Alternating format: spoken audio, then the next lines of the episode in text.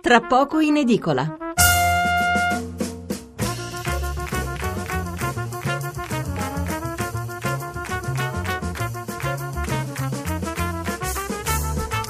Buonasera Stefano Mensurati e benvenuti all'ascolto di Tra poco in edicola, la rassegna stampa notturna di Radio 1. 800 055 101 il numero verde per intervenire in diretta, 335 699 2949 il numero per inviarci un sms. Molti giornali di venerdì 19 maggio aprono con l'inchiesta Consip e con tutte le polemiche sulla pubblicazione delle intercettazioni. Per il resto non c'è molto da segnalare a parte qualche titolo e commento sull'occupazione, coi dati Istat poco incoraggianti. Poi la questione immigrazione, la legge elettorale e per quanto riguarda l'estero ancora Trump e i suoi problemi per il Russia Gate. La scaletta di oggi, una puntata quasi monografica stasera su un tema che molti troveranno scabroso o imbarazzante, ma che abbiamo deciso di affrontare ugualmente perché come in ogni campo l'importante è conoscere e capire, poi ognuno è libero di pensare ciò che vuole. Ecco, per venire dal dunque, tra poco parleremo di transessualità. Eh, c'è anche uno spunto di cronaca, lo ricorderete certo, qualche giorno fa ne parlarono tutti i giornali. In campagna si sono sposati due giovani, un ragazzo e un transessuale che all'anagrafe è stata riconosciuta come donna perché si sente donna, anche se poi da un punto di vista sessuale è ancora maschio non essendosi operata. Li avremo entrambi proprio per farci raccontare la loro storia. Sarà con noi anche un sessuologo per orientarci meglio in una materia senz'altro complicata, ma eh, insomma racconteremo poi anche un'altra di storia, quella di un avvocato che a un certo punto è voluto diventare donna anche lui, si è operato e si è sposato con la donna della quale era innamorato già da prima.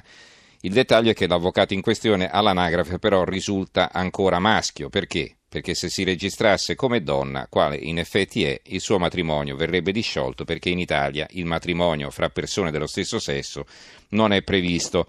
Come vedete sono molti le sfaccettature di una eh, questione che è più complessa di quanto si possa pensare, una puntata come capite molto delicata che poi concluderemo con un collegamento con gli Stati Uniti attorno all'una e mezza per parlare di come si convive con la paura di attentati anche se poi quello di ieri a Times Square per fortuna non lo era. Allora, prima di partire con il nostro argomento principale, vi leggo però i titoli sull'occupazione, così esauriamo un argomento. Il Sole 24 Ore. Dopo voucher allo, stato, allo studio, contratti online semplificati, nuovi posti fissi in calo, imprese fino a 5 dipendenti, tetto da 5.000 euro per questi nuovi voucher. L'avvenire, c'è fame in Italia ma non di populismo. Il presidente della CEI Bagnasco ricorda la vicinanza della Chiesa, parliamo dei poveri perché siamo sul territorio e invita a non cercare facili scorciatoie. L'articolo di fondo di due economisti, Francesco Seghezzi e Michele Tiraboschi, il titolo è Correggere la rotta, crisi del lavoro, errori e rilanci. Comincia così il pezzo. Non sono giorni positivi per il mercato del lavoro italiano. Nelle ultime due settimane un susseguirsi di dati ci ha bruscamente ricordato come il quadro dell'occupazione, a quasi dieci anni dall'inizio della grande crisi, sia ancora caratterizzato da tante ombre e ancora poche luci. Da ultimo è giunto l'Inps che ha mostrato come sebbene i nuovi contratti di lavoro nel primo trimestre 2017 siano in aumento del 9,6%, la crescita è determinata dall'aumento del 16,5% dei contratti a termine e dei 29,5% dei contratti di apprendistato. E più avanti scrivono gli autori di questo commento, uno degli obiettivi principali della recente riforma del lavoro era quello di rendere il contratto a tempo indeterminato il rapporto di lavoro principale, invertendo il trend degli ultimi dieci anni. Per fare questo si è modificato l'articolo 18 indicando come il vero motivo per cui le imprese non assumevano con contratti stabili e parallelamente si è intervenuti sulla leva contributiva. Il rischio di questa operazione era fin dall'inizio quello di una lotta contro i mulini a vento, in un'economia che ha cicli produttivi completamente diversi rispetto a quelli novecenteschi, e così è stato. Non appena gli incentivi costati circa 20 miliardi sono terminati, il trend è tornato a essere quello che conosciamo senza che l'intervento sulla normativa del licenziamento abbia provocato alcuna inversione duratura.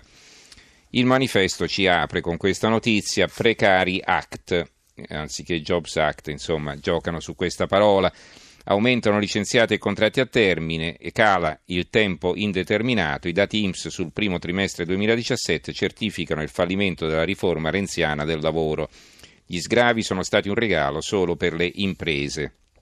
Il commento dell'ex sottosegretario all'economia Alfonso Gianni, la fine degli sgravi seppellisce il Jobs Act e il titolo. Vediamo la parte iniziale. I dati forniti ieri dall'Inps relativi ai primi tre mesi dell'anno in corso suonano come una campana a morto per le politiche dei governi Renzi e Gentiloni e ciò che è più grave per il lavoro del nostro Paese. L'Istituto mette fine agli storytelling governativi sulle magnifiche sorti progressive del Jobs Act e dintorni ma certamente non possono stupire, al contrario questi dati ci confermano delle semplici verità, si possono anche gonfiare i dati sull'occupazione con una pioggia di incentivi del tutto sproporzionati agli esiti effettivi, ma questi non possono durare all'infinito e appena finiscono la cruda realtà riemerge. Quindi vedete questa consonanza nella titolazione ma anche nel commento tra il manifesto e l'avvenire. La verità le assunzioni impicchiate aumentano i licenziati e poi un altro titolo, la politica dei bonus ci condanna all'estinzione, per le famiglie spendiamo metà della media dell'Unione Europea, sgravi ridicoli per gli asili nido e poi ci lamentiamo delle culle vuote.